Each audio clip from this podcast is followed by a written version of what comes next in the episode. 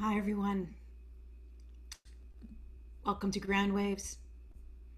It's uh, been two long weeks since we've been together and it's great to be back.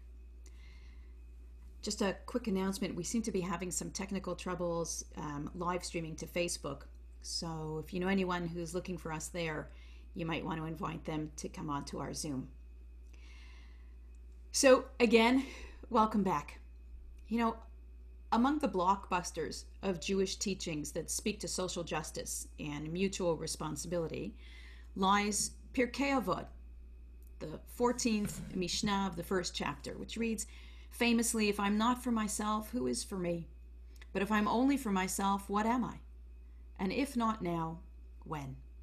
It's a powerful statement, which is why it's recalled so often, but it contains even deeper lessons that many realize.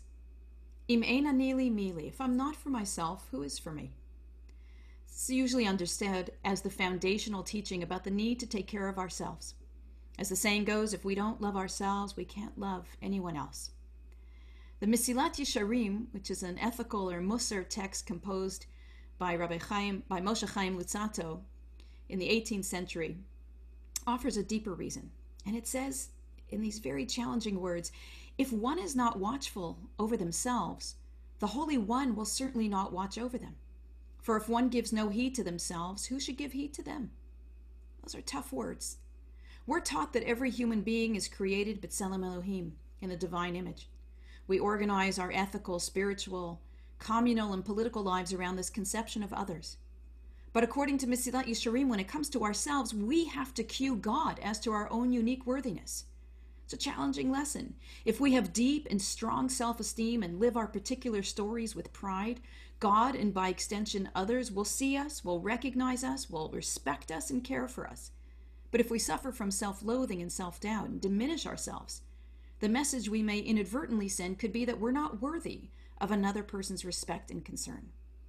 The Lubavitcher Rebbe used this to teach the lesson of Jewish pride. The Jews need to have self-respect if we wish for the world to respect us. Our guest tonight, whom I'll introduce in a few minutes, Ruth Messinger, is part of a long line of teachers, including Maimonides, who understand the primacy of helping people access not just the physical or financial resources they may need, but helping people cultivate their dignity and their self-esteem. If I am not for myself, who is for me? This isn't only about self-care, in case no one else is looking out for me. It's about the inalienable right and responsibility of every human being to exude their own unique dignity, pride, and self-worth. Helping someone come home to themselves in this way is one of the greatest gifts that we can give another human being. Uchshani la'atzmi ma'ani. If I'm only for myself, what am I? This line is used often to explain how Jewish values endorse neither selfishness nor selflessness. But there's more to learn from it. Even when it comes to chesed, when we genuinely wish to exercise our own commitment to being agents of love and compassion, we can't do so simply on our own terms. The chesed we do can't be about us. We have to respond genuinely to the needs of the one we wish to embrace and support. Rabbi Avraham Petrow, a contemporary teacher of Musar, of Jewish ethical literature, explains it this way. If you're walking down the street and someone is walking beside you carrying this large, heavy box, and you offer to help the person carry that box, that's not chesed. That's not loving kindness. You'd simply be a terrible person not to offer someone help in that situation. What counts as chesed is when you're walking the opposite way from someone carrying this big, heavy box, and you turn around to help carry that load in the direction that the other person is going. That's chesed. Ve'im lo achshav eimatai. And if not now, when? The quintessential teaching about lost opportunities, about waiting too long, about missing our chances. We've entered a season of introspection, this month of Elul, leading us in just a few days to Rosh Hashanah and beyond to Yom Kippur, a time that reminds us that words and gestures between people cannot be postponed, because nobody knows how long we'll have the time or the strength, the inclination, or the resources to give to people the way we wish to give. It's solid wisdom, which is why it's often repeated. And we've been immersed in its urgent call now, especially in the time of COVID, with so many getting ill and even dying prematurely, alone. We have not been able to care for our loved ones or say goodbye in the way that we always assumed we would.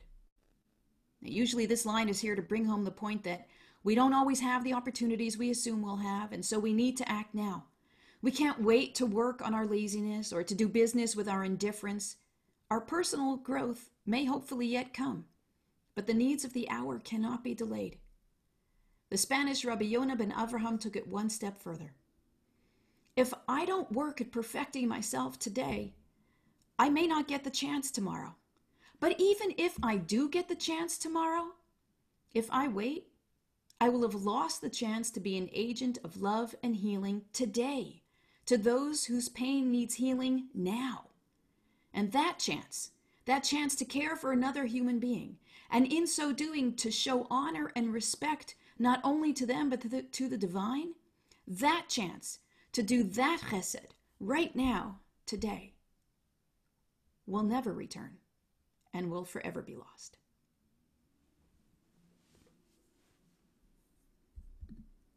Don, you're muted.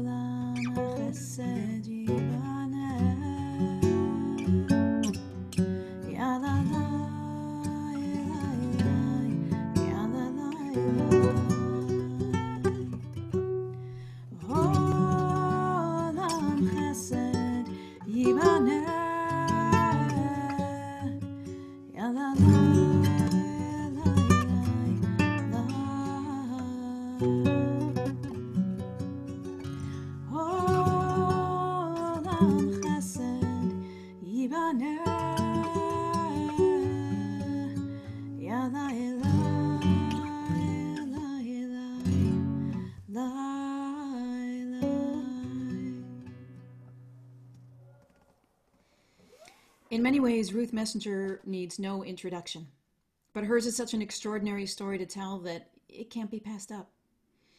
Ruth Messinger, president of American Jewish World Service from nineteen ninety-eight to July of two thousand sixteen, is currently the organization's inaugural global ambassador. In this role, Ruth is continuing her incredible work of engaging rabbis, interfaith leaders, and others to speak out on behalf of those who are oppressed and persecuted around the world. Ruth has been a tireless advocate for social change. She's been a visionary as she mobilizes communities throughout the United States to promote human rights. She has sat on the State Department's Religion and Foreign Policy Working Group, is currently a member of the World Bank's Moral Imperative Working Group on Extreme Poverty, also is currently doing international human rights work for AIDS-Free World, and serving as the inaugural Social Justice Fellow at J T S. She is also the social justice activist in residence at the J C C in Manhattan. Ruth has been honored for her leadership, with awards from numerous national Jewish organizations and honorary degrees from five major American rabbinical seminaries. She was named one of the ten most inspiring women religious leaders of two thousand twelve by the Huffington Post, and the sixth most influential Jew in the world by the Jerusalem Post, and was listed annually on the Forward's Forward fifty for nearly a decade. Ruth is an active member of the Society for the Advancement of Judaism, her congregation in New York City on the Upper West Side, and continues to serve on the boards of numerous important organizations. She holds a B A from Radcliffe College and M S W from the University of Oklahoma. She's married to Andrew and has three children, eight grandchildren, and two great-grandchildren. Ruth was also a leader on my trip to Guatemala a few years ago when I was a, a Global Justice Fellow with American Jewish World Service. Sitting next to Ruth on the bus as we wound our way up and over, around and through cities and villages filled with people striving for justice and dignity, chatting about social activism as an expression of connection to the holy and to the divine, these were some of the most lasting and meaningful memories, some of the most inspiring memories of that journey. Ruth, I am so honored and so proud to have you with us tonight on GroundWaves. Welcome.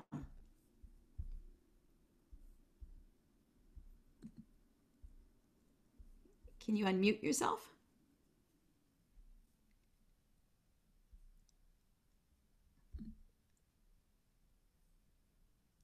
Okay, just waiting.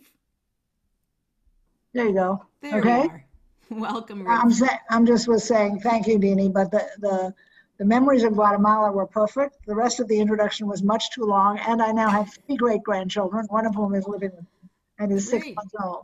Fantastic. Mazel tov.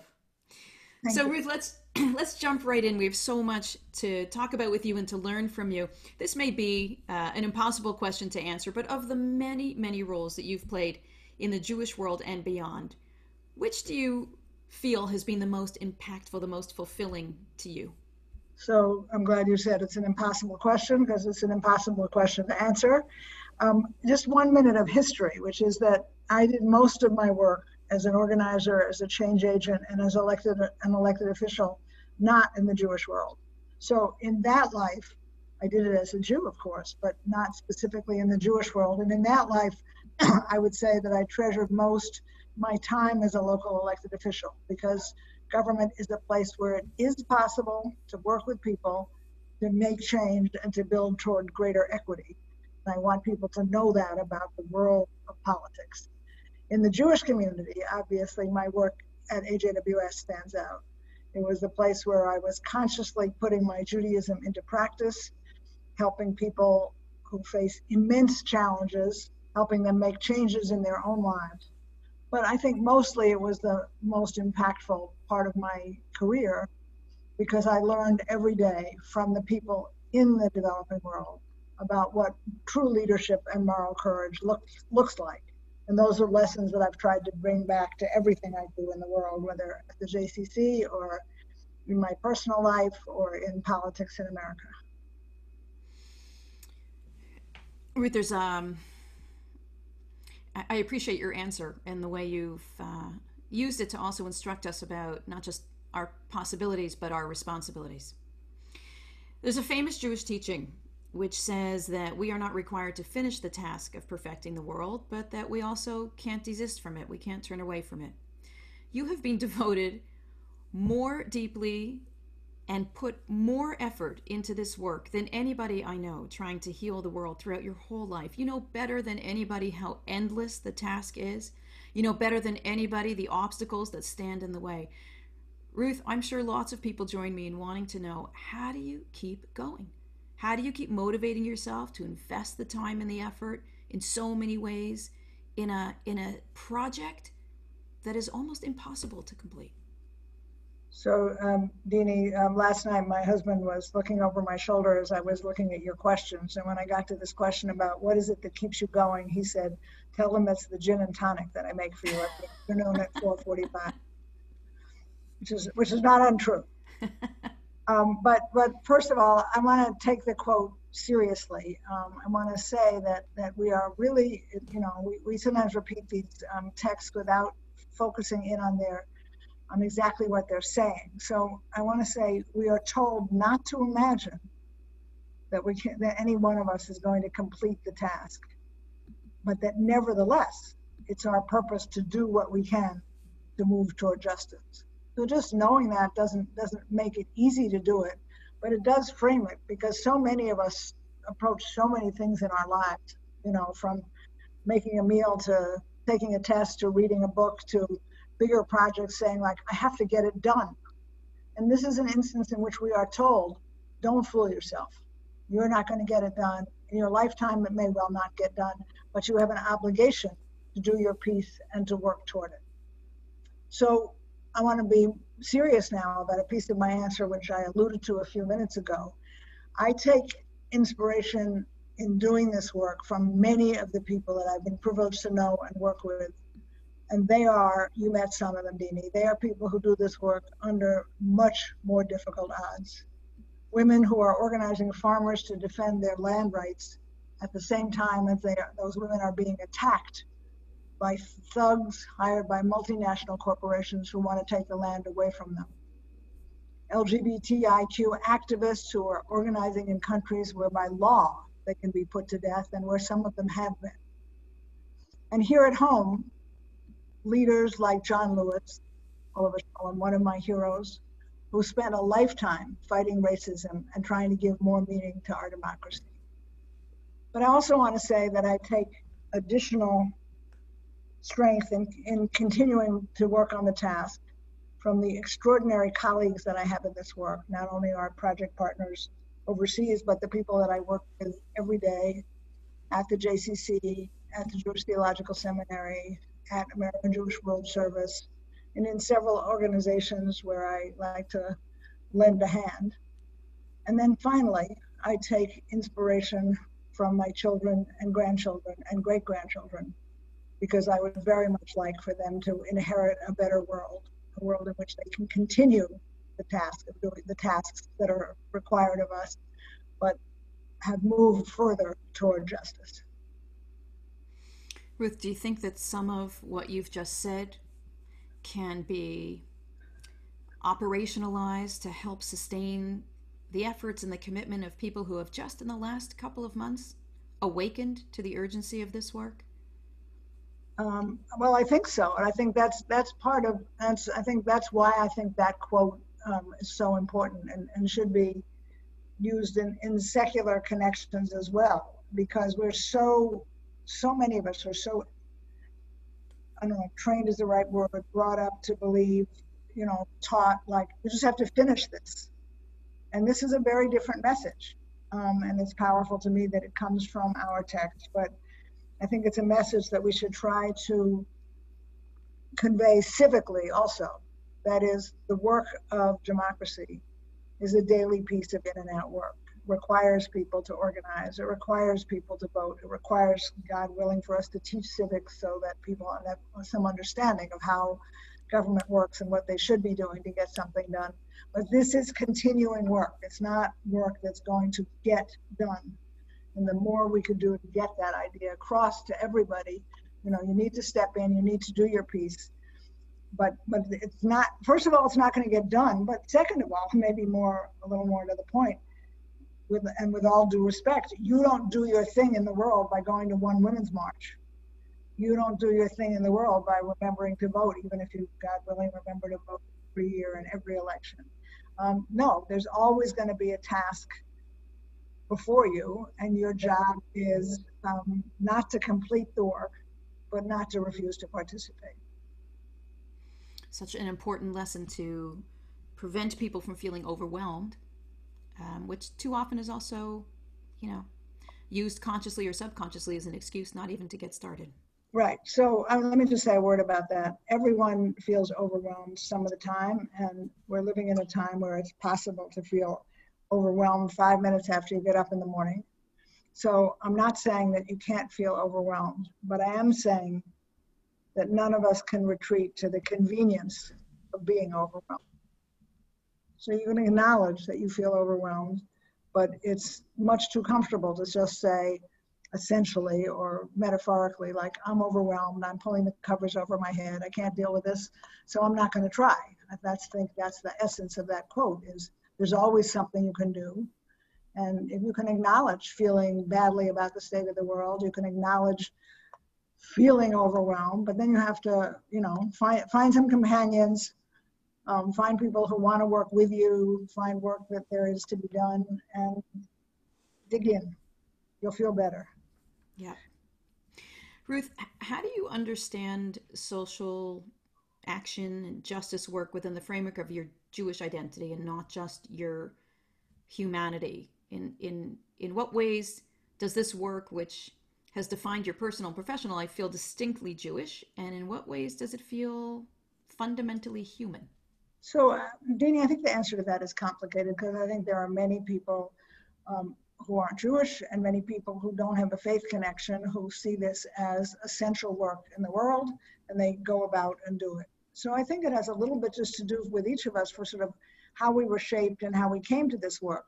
So for many years, I imagined working for change in the world as a social worker, which is my professional background, as a community activist and organizer, as an elected official. And I was doing what needed to be done in each of those jobs. But I knew that my original motivations for doing the work came to me from my Judaism, from Jewish teachings that spoke to me, some of which we've mentioned, from my mother who worked at the Jewish Theological Seminary, and from Rabbi Abraham Petrow, who was a professor at the seminary when my mother worked there, whom I got to know. So I would go out and talk when I was an elected official about the work we needed to do, whether it was to fix schools or clean up parks or improve healthcare. I would use secular language and analysis, but I would occasionally tell audiences, both, both Jewish audiences and non-Jewish audiences, that for me, my faith was the origin of my work. And then, as people know if they followed that ridiculously long biography, somewhat to my surprise, I ended up working in the Jewish community when I left government and went to A J W S. Um, so I took that drive and vision into the Jewish community. And then that gave me this great freedom, which I didn't feel I had in government, to root all my explanations of why Of, of why Jews should care about poor, poor health for women in Peru, or child marriage in India, or land theft in Kenya, in Jewish texts. So I got to spend, and I continue to spend, a great deal of time talking to Jews about the ways in which our faith, as I understand it, compels us to work for justice, not only at home but abroad, not only with Jews but with everyone in the world in need. And Ruth, do you feel that social action is enough of a priority in the Jewish world? Are oh, I we... That's a setup question, if I was ever asked one. No, I, it's not nearly enough of a priority. Um, and I think, and I think I really, you know, you're the, you're the Rabbi, Dini, but I think I get to, you know, claim text here. We are, we are told um, that the rabbis argued whether study or, te or action was more important, than the conclusion, which is sort of a wonderful play on words, is that study is more important because it leads to action.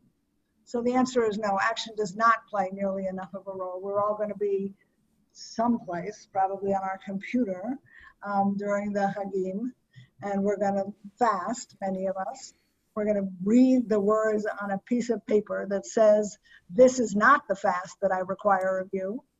Um, I don't care whether you, whether you give up food for the day. I don't care if you tear your clothing. What I care is that you go out and do something, to engage in social action, help people in need. And so I think, one, that the Jewish community doesn't, in enough places and with enough clarity, make that point. And then, as you know, just to get in my other argument here, I think that we also fall into the trap of being too focused on the service we can do for another person, which is one way of being active in the world, but not enough on what we can do to unearth the root causes of poverty and discrimination and fight those with advocacy at various levels of government. And I think that is also our responsibility. Um, and I would just quote Heschel on that, who said, if you live in a democracy where there are lots of wrongs, you may not be guilty of having caused all of them, but you are responsible for doing something about them. So moving from from the theoretical into the practical, Ruth, I wonder if you would offer us some of your own thoughts on the recent situation on the Upper West Side that provoked so many strong feelings. All right, well, you know, it's a very complicated story, and I don't want to disrespect people by not telling it fully, but I think it's it's an example of there is there is poverty in the city of New York. There are people without homes. That, those problems are actually going to get worse and not better. And um, there was a need half recognized by the city of New York to take people without homes who were living in a congregate shelter and move them um, out of the out of a place where they couldn't possibly be socially distanced and move them into neighborhood hotels throughout the city. That was the good news. I want to say that the city did it really badly, didn't give people notice, didn't act transparently, but I also want to say that the consequence was that the Upper West Side community suddenly found itself split with a group that were was very committed to this idea of taking care of the other. Many clergy, Jewish and Christian, who rallied um, with the elected officials to say, even though the city's implementing this badly, let's see what we can do. Let's put services together. Let's be welcome. We are a broad community. We can bring bring new people in and try to help them. Opposed by a group of people who I think were taken by shock and surprise. I think also are people living at a time when all of us have to recognize that this pandemic is taking a lot out of everybody, leaving people on edge. And that group responded fiercely and negatively, attacked the people who were being moved into the neighborhood, hired a lawyer. Um, and then, and it's still an unfolding story right now, but threatened with a lawsuit by a private lawyer, the city caved in in what I consider to be an unacceptable way and started putting pressure on other populations and other neighborhoods and moving people around. Were then threatened with another lawsuit and then stopped moving people around. It's like a really bad soap opera. So I mostly want to say that it highlights to me two things. One is that we don't get any place with a polarized citizenry. We don't get any place when we when we fail to have leaders who can help us recognize and exercise our civic responsibility. And however you look at it, as a city, we have to rise better than we have, not just last week, last month, but better than we have in the thirty years that, or forty years that I've known city government, to respond to the challenge of helping people have shelter, or of serving people who are without homes, or of creating affordable housing. Those are big city issues, complicated root causes, and if you don't take them on, then you suddenly get this move of this population or that move of another population, and and everybody seems to forget that we're talking here about human beings.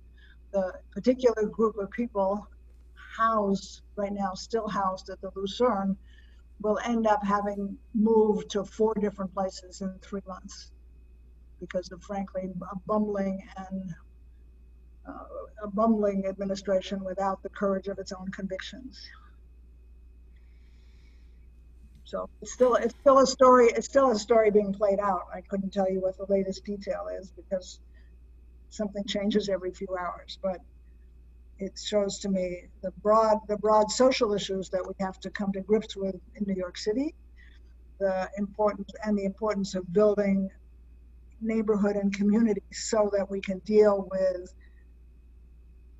changes, shocks, surprises, viruses, school closings, lots and lots of tough things that are going on now. But if people haven't been helped to come together, work on problems in a shared way, um, be the best they can be, um, then nothing is likely to go well. So Ruth, having having focused your thoughts on a particular situation, I wonder if you'll step back with me for a moment to look on a broader horizon. This Rosh Hashanah coming feels very different for all of us for so many reasons. Obviously, the pandemic has created unusual and difficult circumstances, but the thing is that on a on a grand scale, the world feels like it's in complete disarray. There's the virus, of course, but the fires on the West Coast, floods, droughts, hurricanes, political instability. People have said that it feels like we're living in a time of plagues of biblical proportion. What do you say to that? Um, well, it certainly is a weird holiday. Uh, I'm not even making a brisket because um, I don't have the twenty people who usually come over for dinner. But I, I want to go back to what I was saying a little bit about before, and, and you just dramatized it in a larger way. I want to say two things. One is that, that this is a year in which everyone is stretched out, in which I think a word that isn't used quite enough, and I hope that people who are assembled tonight will think about it for themselves. Everyone is to some degree grieving something. You all, you may love some things about, you know, going to work in your pajama pants or whatever, but but we've all lost pieces of our routine, um, connections with family and friends, and that takes something out of everybody, and it means that people are quite stretched out. So that makes the the regular rhythm and routine of uh, Rosh Hashanah and Yom Kippur, it seems to me, particularly important. We have to pause, we have to remember the good things about the year, more now than usual, um, because we have to strengthen our capacity to deal with like, not only the crises that we're in the middle of, but those that are, are still to come. So from some ways, it's this holiday comes at a time when it's important to pause and to sort of reconnect with not only what was good about the year, but with the tasks that are going to be confronting us going forward. We need to build our, our own and other people's resilience and dedication to, as it were, helping to heal the world.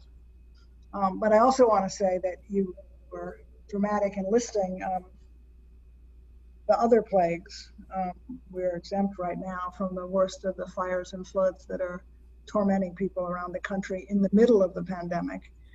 And sadly, as you know, and I'm sure everyone um, in this um, gathering tonight knows, the, those problems are happening because we have neglected to look at root causes. We've neglected to take the dimensions of climate change seriously. And it seems um, like just one more,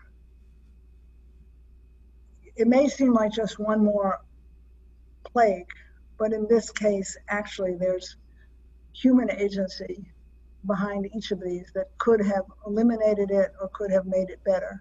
If you really look at the statistics on COVID nineteen, this country is doing worse than almost any other country in the world.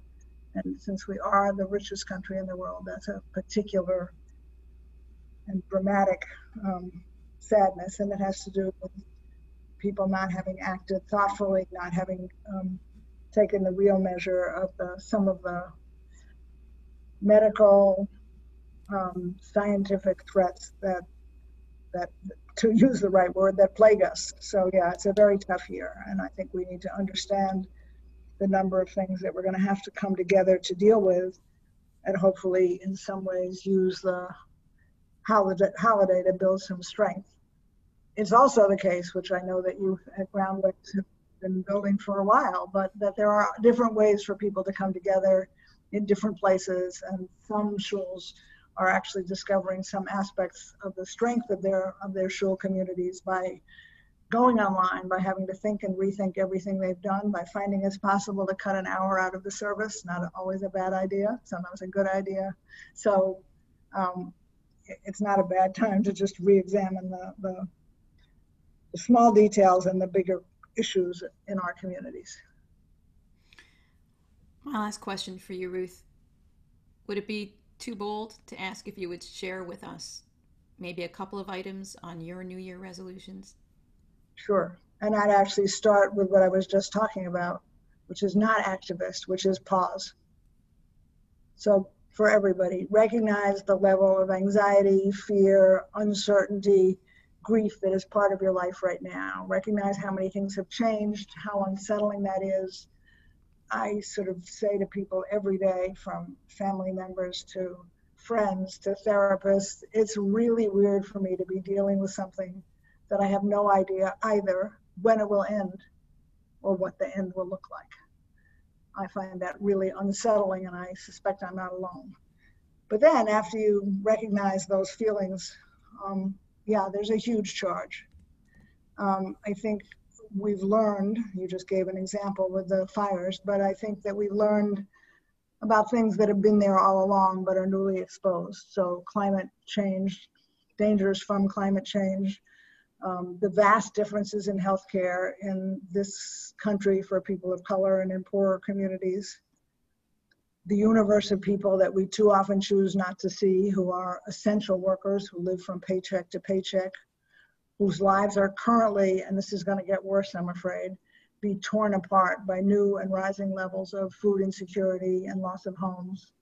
And then the ugly racism and race-based violence in our country, and the inability, the current inability of most of our police departments to treat people equally. And that's what's been exposed in the last six months. What's been exposed in the last three and a half years is the failure of leadership, the immense danger of people not taking our democracy seriously, of all of us, and not getting enough of us to choose our leaders wisely. So after we pause, after you use the holiday to recenter yourself, there are many, many ways that each of us needs to be working to expand our work for justice and equity right here at home. You know that I'm interested in the global world, but I'm talking right now about right here at home. There are lots of things to do to help heal our own world. And this is not a New Year's resolution. This is a today resolution. This begins tomorrow. There are forty-nine days left in which to ensure that everyone you know is voting.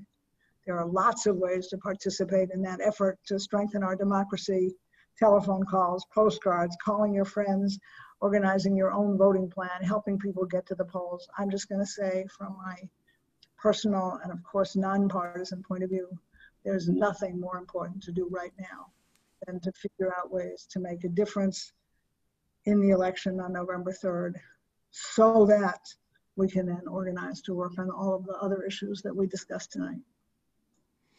Ruth, I know how busy you are, how dedicated you are, both to your endless work and to your wonderful family. And now I know also, so importantly, how dedicated you are to yourself, to the rest and rejuvenation that you, by your own admission, um, you know, have said that we should all take the time uh, to indulge in right now. And I just want to say how grateful I am that you took the time to be here with us tonight. You have taught us not just about who you are, but you've shared with us who we really have the capacity and the responsibility to be too. And in that, you've given us a perfect gift for the holiday.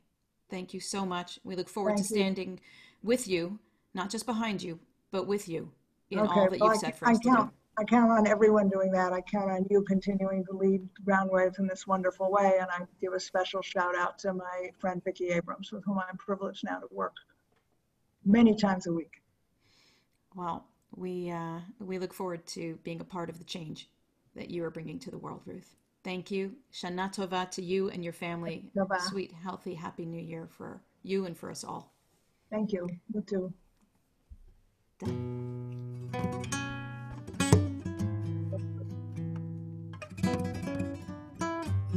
Good audience. Thank you.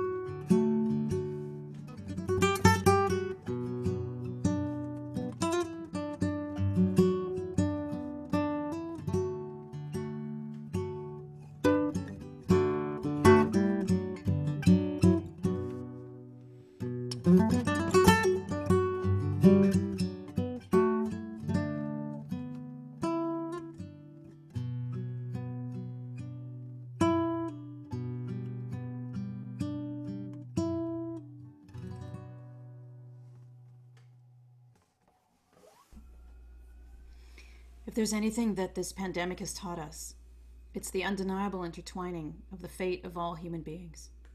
We rise and fall together. Our personal choices impact the health and well-being of the people all around us. And the stakes are life and death. Caring for ourselves means caring for others. Taking risks with ourselves means putting others at risk. Woe to all of us, individuals and as a society, if we fail to learn this lesson, if we fail to be changed by this pandemic. See, too many see the options that I alluded to in my opening words tonight as mutually exclusive. Either I'm for myself or I'm for everyone. We forget that we as individuals are part of everyone, that we as a faith are part of the faithful, that we as a people are part of the human family.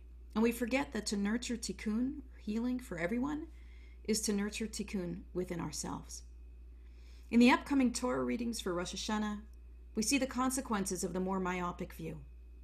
In the reading about Sarah and Hagar, Sarah can only see the destiny she wants for herself, her son, and her husband. And so she exiles an innocent woman and her child, risking their lives and helping to seed millennia of conflict. In the reading of the Akedah, the binding of Isaac, Avraham can only hear the voice of God as it speaks to him, and is deaf to the cries and the yearnings of his loved ones around him.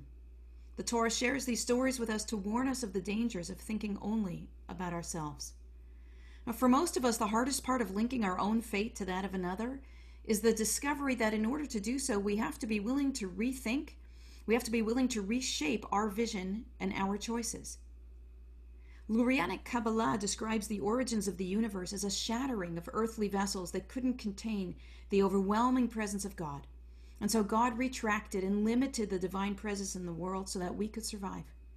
All of our acts of kindness and compassion serve to heal the broken shards of the earth that contain fragments of the divine, and hence the well-worn term for social action, tikkun olam, literally the repair of the world. I understand this story somewhat differently. Like our Torah readings, the mystical creation story illustrates the danger of any single presence, even God's, attempting to overwhelm another. The inevitable result is destruction. God's self-limiting or tzimtzum is an example for humankind to follow in order to balance the call to be true to oneself while making room for another to be true to their own calling, to their own dreams. That the ultimate state of being as a people is not the fulfillment of our own abilities and aspirations, no matter how noble or generous they may be, but our ultimate state of being is one in which we are constantly refining our own sense of purpose and mission in relation to the purpose and mission of others who share our commitment to the freedom and dignity of every human being. And often this requires making ourselves smaller. For some partners, it might mean rethinking a career move in light of the family's needs. For some parents, it might mean letting go of the dreams that we've had for our children in order to allow them the space to envision and pursue their own goals. For some friends, it means loosening some of the demands or expectations we have of one another in order to be able to receive the more realistic gifts that we're able to give each other. In the realm of social justice, it means not just giving or volunteering or advocating. It means listening. It means honoring other people's needs and goals. Martin Buber reminds us that every single human being born into this life represents something unique and original that never existed before. And just as we each represent something or possess an essence that no one else ever has, we have to realize that if we impose ourselves on another and try to mold them into us, we diminish not just their uniqueness, but we diminish our own. And therein lies the sacred paradox of Tikkun. By honoring the distinctiveness and dignity of ourselves, in addition to each and every other human being, we promote the indivisible bond that unites us all, and we honor our shared, undeniable humanity.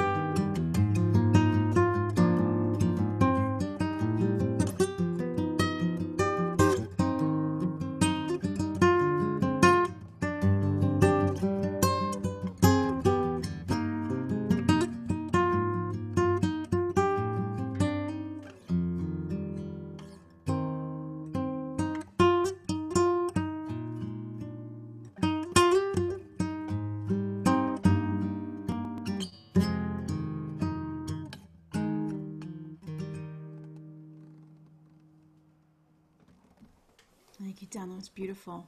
Imagine.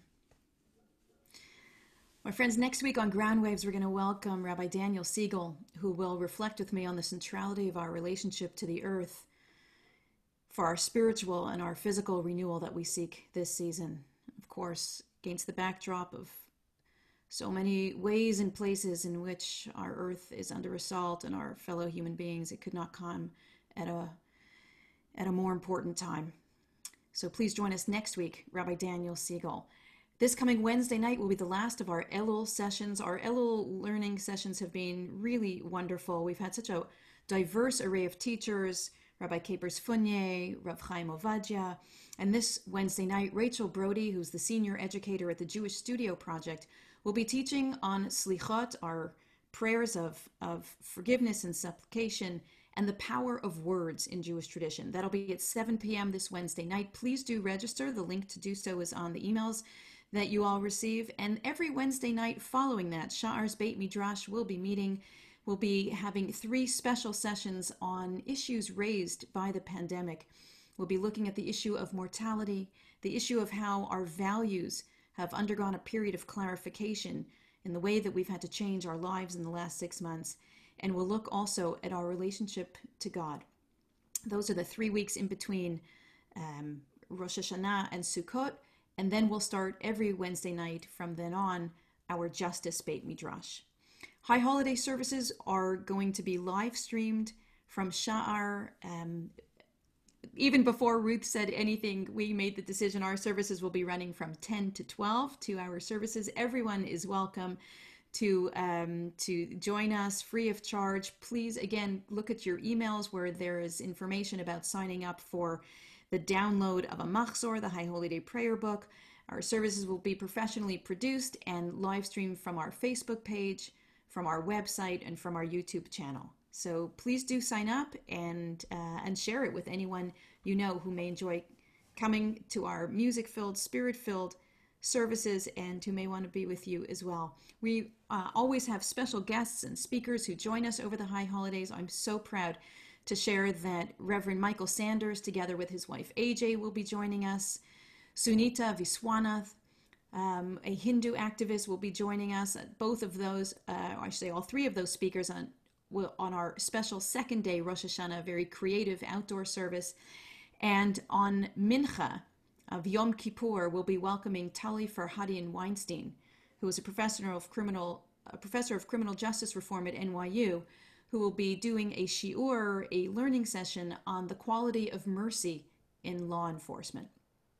If you're not on our mailing list and you're with us tonight and you would like to be, please send an email to sha'arcommunities two at gmail dot com, and we'll be sure to include you on our distribution list. We're going to close tonight, as always, with a tefillah, with a prayer, which tonight is a kavanah written by Rabbi Rami Shapiro.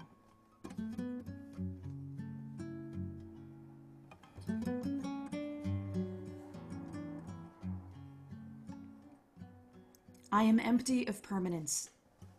I cannot endure. My days are limited and too few to fulfill the desires of my heart. I am so small and temporary, and yet so important. This pile of dust speaks. This bag of skin thinks. This frail body acts and makes a difference in the world. What a gift I've been given. And what a responsibility.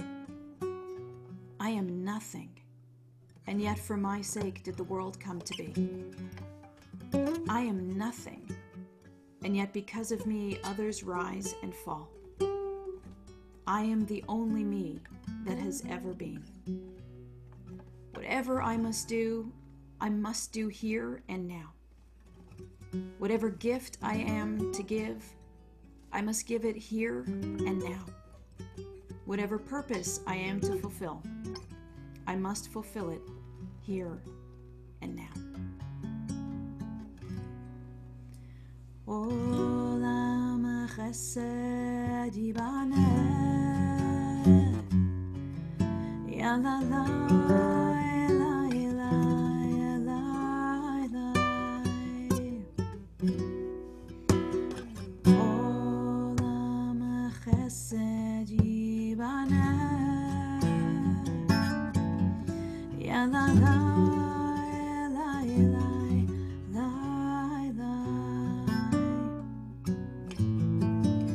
Olam chesed yibaneh,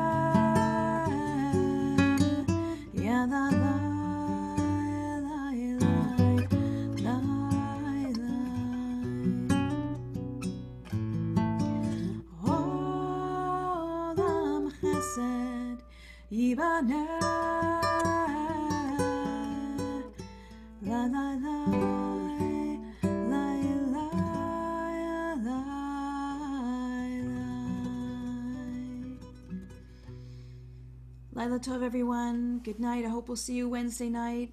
If not, I wish you all a Shana Tova, sweet, healthy, happy new year. May it be a new beginning of healing and hope for all the world.